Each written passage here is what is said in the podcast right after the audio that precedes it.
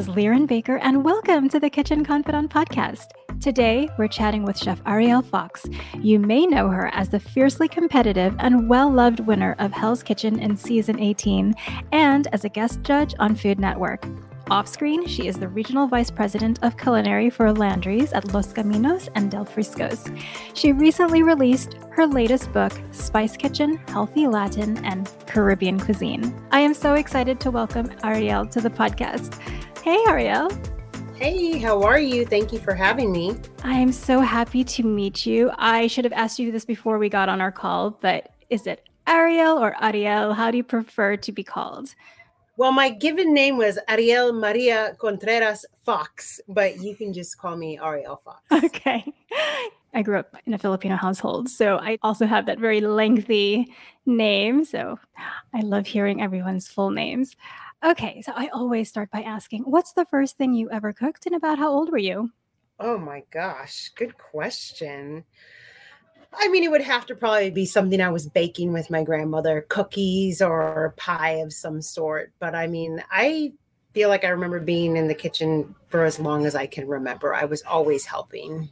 Was your grandmother the one who primarily taught you how to cook, or did everyone was everyone in your family a good cook? Everyone was involved. I have a few grandmothers. I have, uh, you know, my grandmother on my my Afro Colombian side. Um, you know, that's that was actually in Colombia, and then we have my grandmother on my mother's side, which is my Irish and German side, and then my mother's a great cook. So I really had a lot of worldly influences at a very young age. Oh, I love to. He- I love hearing that, and I'd love to know more about your upbringing and a little bit more about what brought you to the world of professional kitchens in the first place. Yeah, I mean, I, I had a kind of a, a crazy early childhood. I mean, I was born in San Francisco, California, but uh, my father lived in Colombia, and, and that's where my mother and, and bio father met. And so we, you know, we lived in South America uh, when I was very young. Uh, and then we came back to the States when they split when I was about, you know, uh, five years old. And then enter, uh, I have a stepfather who's actually, um, he's also Black from New Jersey. So I have a lot of those culinary influences from his family's influence in my life as well. Um, but I would have to say professionally, uh, I really kind of piqued my interest in high school when I started working uh, on an organic farm. Um, and I was selling vegetables to chefs at the San Francisco Farmers Market. And I think that's really when um, you know, I I realized, oh, that people actually do this, you know, for a living. It wasn't what I was going to school for at the time, but it was starting to, you know, kind of become a thing in the back of my head. Hmm. What was the alternate career path for you? well, I went to school in high school. I was in a math academy and and really interested in science and math and and uh, I was going to community college, community college, just you know, working on the regular uh, degree right out the gate, hadn't finalized what I was going to end up at. And then I just pivoted completely and told my parents, hey, I want to go to culinary school instead, two years in. Oh, gosh, it's hard. It's hard when you're young. And I feel like there's so much pressure to know what you are supposed to do. I've, I've got a daughter who's kind of going through that right now. And I totally identify with that struggle. And, um, but to also know, I think at a pretty young age that you wanted to go to culinary school is is great. And I can only imagine the influence that working on a farm had for you. Um, before we talk about your book, I have to just touch on Hell's Kitchen because, of course, my husband and I are fans. We've watched many seasons, and I think it takes a special person to enter a competition, not alone win it, or let alone win it. So, what was the secret to your success, do you think, in that competitive environment? Uh, I mean, I think the first time I competed, I I didn't really have a secret. I think that I was, I think I was strong enough and willful enough and skilled enough to make it as far as I did. But I don't think that I was mature enough um, or confident enough yet. I think I was 25 when I first filmed, um, so I made it pretty far. Uh, but I didn't have what it takes to win at that point because I think you need a lot more under. I mean, there's a lot of young winners who win well before 25 as well. But for me personally, I didn't have the confidence that, hey, I'm really good at this and this is what I do. And that came with the 10 years between the two seasons of me mm-hmm. really kind of being disappointed that I didn't win and really kind of pushing myself along the way for the next 10 years and when i got that call to come back i think it was just kind of like oh i'm com- i'm coming back all right and mm. coming back and i'm going to win. And it's a different when you walk in you know with a game plan. And competing is tough man. You gotta you can't walk in without a plan. You have to have a plan. My secret's always been know what you want to do every day no matter what ingredients are going to be in front of you whatever mystery basket or whatever you know curveball you're going to get thrown. You know decide that day a couple things that you you are going to do no matter what they throw at you. And and it it kind of works in your advantage that way i would imagine that having that farm experience and with all the produce at such a young age probably helped you a lot in terms of curveballs that you were served not just on the show but every day in your culinary yeah. life no, uh, definitely. I mean, Cal- well, just California in general is already a, a, a, mecca of of produce. But to you know, my family was very world. We traveled a lot, so we already ate lots of different things. The seasonality, the the stuff that you're exposed to, and then of course, yeah, just touching all of those different organic vegetables. Um, you know, I definitely had a comfort level. It's funny today. Even sometimes I'll have a uh, you know new cooks come in and they've you've never seen you know a turnip or or just some something that i'm just like i don't understand that because i was very exposed but it's interesting um you know there's an opportunity still to really teach every day about about ingredients because you have to remember every day it's someone's first time seeing there's someone out there who's seeing something for the first time. Yeah and you get to influence that palate and hopefully convince them that it's delicious. Yeah um, the recipes that you share in Spice Kitchen are all about a healthy take on Latin and Caribbean favorites. What inspired this approach to your cooking? Have you always cooked this way? No, I mean, I I mean, I wouldn't say that I was necessarily an unhealthy eater. I mean, like I said, again, growing up in California in a quote unquote kind of granola town of Santa Cruz, I think I definitely was raised a little healthier than the average bear. Um, but you know, when I was in my 20s and and I just kind of I didn't really think about it that much. But as you get older, um, you know, you you start thinking about your health you start thinking about what makes you feel good and, and how to have more energy when you're trying to fit more things in a day that's what the uh, the mm-hmm. youth of today doesn't understand when they get out of school like the amount of multitasking and the, the, the world is just a different place now and being a mom and that you need to find it's not just about losing weight it's not about being skinny right. it's about um, i mean you will be in better shape if you eat better but it's more about what makes you mentally more aware. Uh, there are foods that make you happier. There are foods that will give you more energy throughout the day when you eat, what you eat. So, um, really, my approach was was I, I think in my 20s it was like okay when in my late 20s when i started thinking about this when i was turning 30 it was like okay i want to eat healthy so i just ate one thing it was like i would eat quinoa salads and smoothies and like very you know robotic healthy mm-hmm. foods.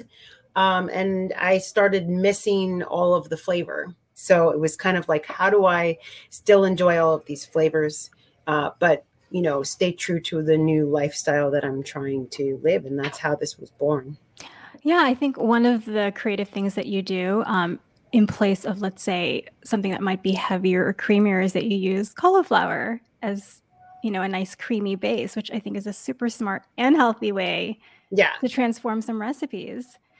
Yeah um, definitely and cashews too is crazy mm-hmm. like you, you nobody realizes if you blend you know nuts don't just make nut milk if you blend nuts you can get this rich thick uh textured substance that literally works the same way that a heavy cream or a cream cheese would work. Yeah. So i love that the recipes are very true in flavor but are there any family recipes that have crept their way into your book Oh, definitely. I mean, I you know, I even say in some of them it's like you don't have to do the the healthier version. One of the things I love about this book and a lot of the recipes that are so useful are there's a lot of sauces mm-hmm. and dressings that snuck their way in it more than usual in, in a cookbook, I think.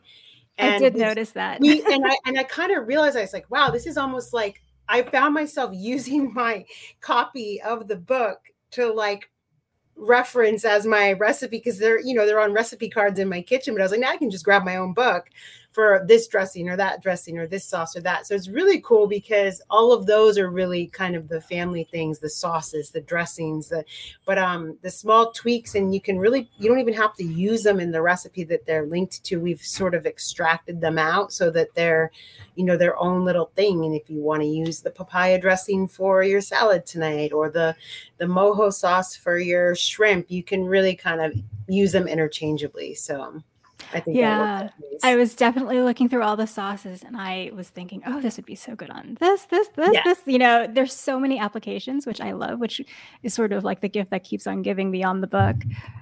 Um, your book actually starts out with pantry essentials, which I really, really appreciate. And one thing that stood out to me was the variety of flours that you keep on hand, because I already know and love almond and cassava flour. But can you tell us more about banana flour and coconut flour? Because I feel like those aren't as well known. Yeah, so I mean, some of them are, for example, coconut flour is definitely a moisture sucker, right? So mm-hmm. it's what I like about it is it's very fine and it doesn't have a mealy texture that sometimes if you don't really grind your almond flour um, you still get kind of a different texture than you would with flour. Coconut flour is really fine, so I like it for the application of um, you know pancakes or certain cakes because when you're eating a sponge style cake, you don't want to go from what you're used to, which is like soft and smooth, to grainy and and nutty, right? So, yeah. but I mean, they're they're um, those flours like to suck up moisture. So one of the things I like to know when people are using them is that don't be alarmed. Your batter or your dough is going to look drier than usual. But once it you know it hits the pan like the pancake batter when it hits the pan with the fat it's going to start fluffing up and cooking. Or when you put it in the oven, oven it don't worry it will fluff up and cook. So i mm-hmm. mean there there is some getting used to with the with the coconut flours and the banana flours and once you play around with them you kind of get used to the texture but it's nice to to be able to have a variety beyond what everyone knows you know the almond flour. Yeah speaking of pancakes your cassava sourdough pancakes look incredible. Can you just Thank tell you. everyone a little bit more about that recipe and why it looks so good? Why yeah, that's, that's one of those recipes where i definitely had to note like don't be alarmed by the texture because it's not going to look like you know, like a real uh, loose, wet pancake batter. It's almost going to look borderline like a really soft cookie dough mm. when it's mm. in the bowl.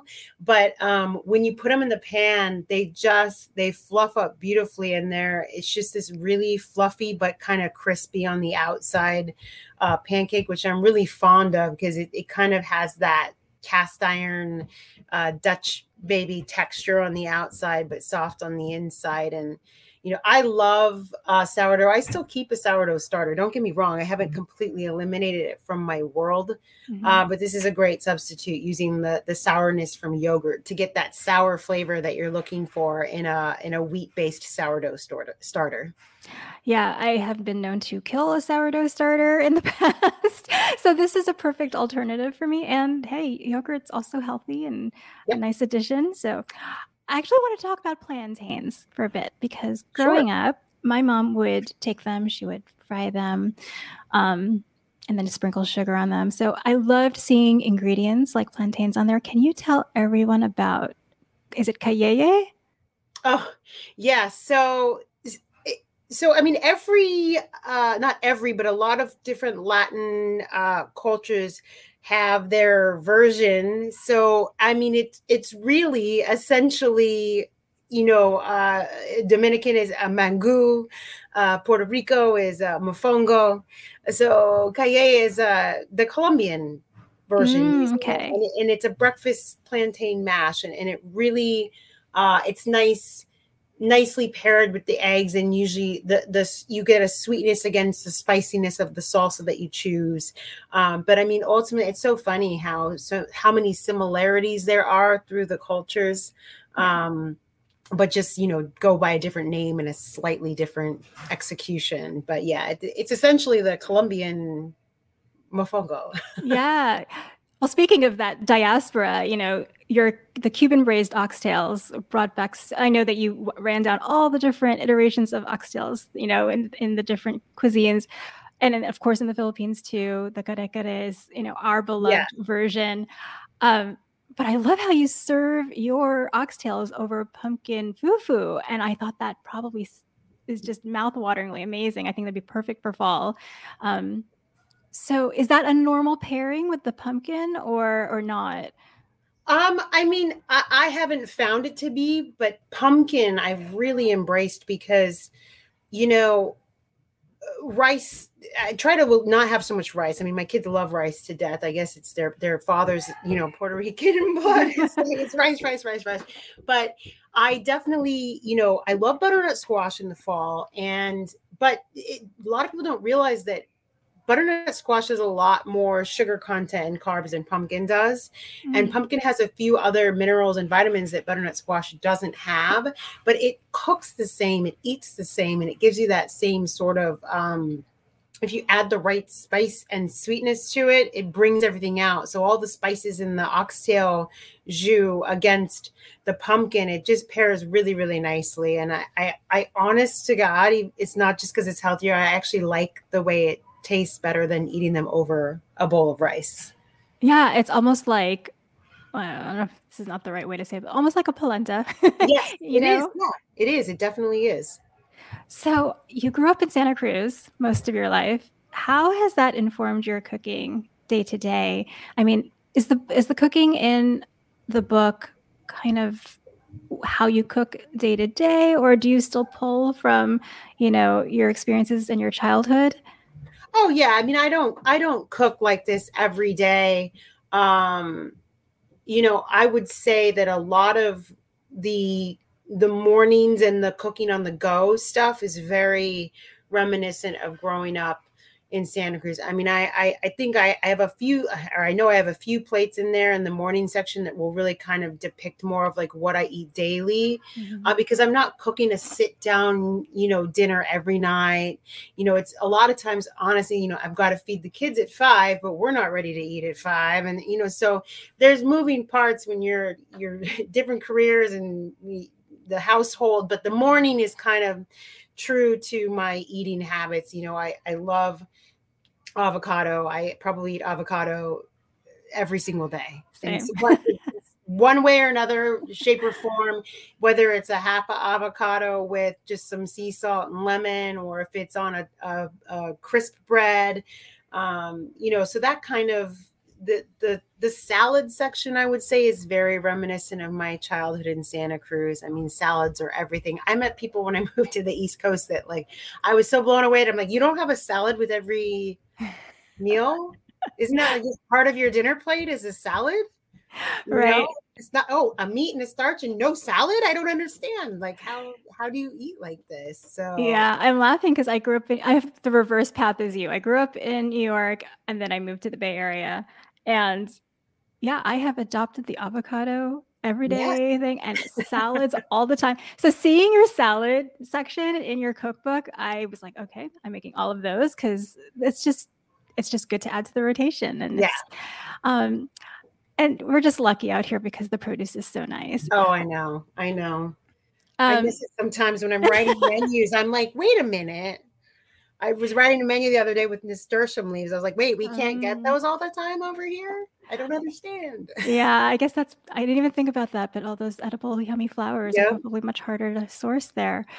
So I you were talking about being a mom and juggling. So I have to ask you because being a chef today, it's not just about cooking anymore. You have to be comfortable doing PR like you're doing right now and social media and, and so much more. So how do you feel about these added facets to your job? I mean, it's it's. uh I'm at the point now where I'm not, you know, in a single unit. Um, so it's it's easier and harder at the same time, right? I'm not uh, stuck or or locked in, I should say, to a uh, specific schedule and a specific restaurant. You know, um, so there's some more flexibility, but with more flexibility, you uh, have a harder time drawing boundaries because, you know, someone who has a schedule of, you know, 10 to 8, okay, that's your schedule. You leave, you change your clothes, you go home, right? But when you don't have a schedule and you're running a lot of stores and you've got your own personal chef, you know, cookbook on the side and all this stuff, it's like there is no there's no boundary drawing. So it's tough sometimes to not get lost in the like, you know, feels sometimes like you're working all, all the time. The time. yeah.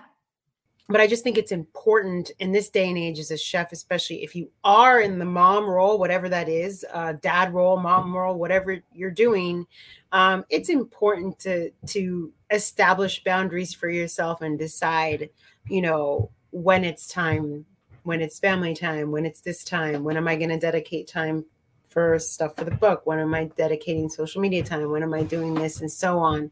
Um, otherwise, I don't know how anyone would survive. You know, it's it's a it's a different different time for sure. It is. Well, since you do have such a public platform, what do you want people to know about Latin, Caribbean, Hispanic cuisine? I just I want people to know that you know don't be afraid to dabble uh, you don't have to dive all in. I think that there's a lot of beautiful things, and I think that I wanted to introduce them to everyone, and they don't have to do everything. They don't. They can, like I said, you know, maybe there's a sauce in there that you decide to start serving with the same chicken that you've been making for 20 years, but mm-hmm. now you got another option to put with it, or a side dish, or maybe just something healthy to eat in the morning. And I wanted people to know that this cuisine, you know, there's it, it's underrepresented. I think uh, right now, and it's emerging a little bit more. But I, I think that it's important for people to have an opportunity to to dabble a little bit. Absolutely. Ariel, I enjoyed talking to you. I have a few closing questions before sure. I let you go. So, what's something that you make when you're too tired to cook and you need an emergency go to dinner? Oh my gosh. Um, probably it's like spaghetti squash mm-hmm. with like a simple tomato sauce. I can yeah. make tomato sauce. It's like a pasta, you know, mm-hmm. but I can make that in probably 10 minutes. And I bet your kids love it too. Yeah. I can throw it together and just, you know, just shave a little cheese on it. And it's just like I'm eating a big bowl of pasta. Are you baking the spaghetti squash or are you putting in the microwave? I put in the microwave. Uh, I put in the microwave for about five, six minutes, open it up, and then just a quick uh, yeah. pan roast. Very good. What's the one recipe that you treasure the most? Oh, that's so hard. I know. that's why I ask it. it's so hard to pick one. I mean, oh gosh. I mean, I just had a party the other day. I love my pozole recipe. It's one of my favorites. Ooh, so good. So comforting. Um, I, I guess I know the answer to this, but are you a messy cook or a neat cook? You know what? Oddly, when I'm at work, I'm very clean because I'm leading by example and cleaning as I go. But when I'm at home, I'm very messy. I'm just going to be honest. Yeah, that's comforting for my me. My husband doesn't know how I use a sink full of dishes for every meal. It doesn't matter what I do. There's always a sink full. Of, I clean it. I clean it up every time. But yeah. I somehow know. I managed to use multiple things. Isn't that amazing how you yep. can just generate so much mess from something so simple? Yep, exactly. um, what's a good kitchen tip that you can share? Um, just just you know, set yourself up for success with what you buy. What you buy is going to dictate what you're going to cook. So, mm. not so much a kitchen tip, but more of like if you want to change your lifestyle, if you want to prepare different things or eat different things, then put different things in your kitchen. I love that. Every week, or lately, I haven't been just because it's been a busy summer, but I usually try to share five little mm-hmm. things, something that made me smile during the week. Was there anything that made you smile this week? My daughter makes me smile every week. of course. um yeah just uh just watching watching uh her blossom is you know it's just it's something new every day. It's like wow that is a little person that we created and it's pretty darn cool. It's like seeing a a new version. It's almost like you can you can help this secondary version of yourself come into the world and and um i just treasure that time. Yeah it's a little miracle well, Ariel, I really, really enjoyed talking to you. Where can everyone find you and your book? Uh, well, you can find me uh, on Facebook and Instagram, Chef Ariel Fox, and you can find Spice Kitchen pretty much everywhere where books are sold. Awesome. Well, good luck with the book, and I'm so excited to cook from it. And it was great to chat with you. Thank you so much. Thank you for having me. I'm so glad you're able to join us on this episode of Kitchen Confidante. Chef Ariel's cookbook is truly a breath of fresh air, and I know I can't wait to cook from it, starting with those cassava pancakes. I want to thank you for listening and thank Chef Ariel for joining us today. If you enjoyed the show, please take a moment to rate it and review it and share it with a friend and join us again next time. Until then, happy cooking.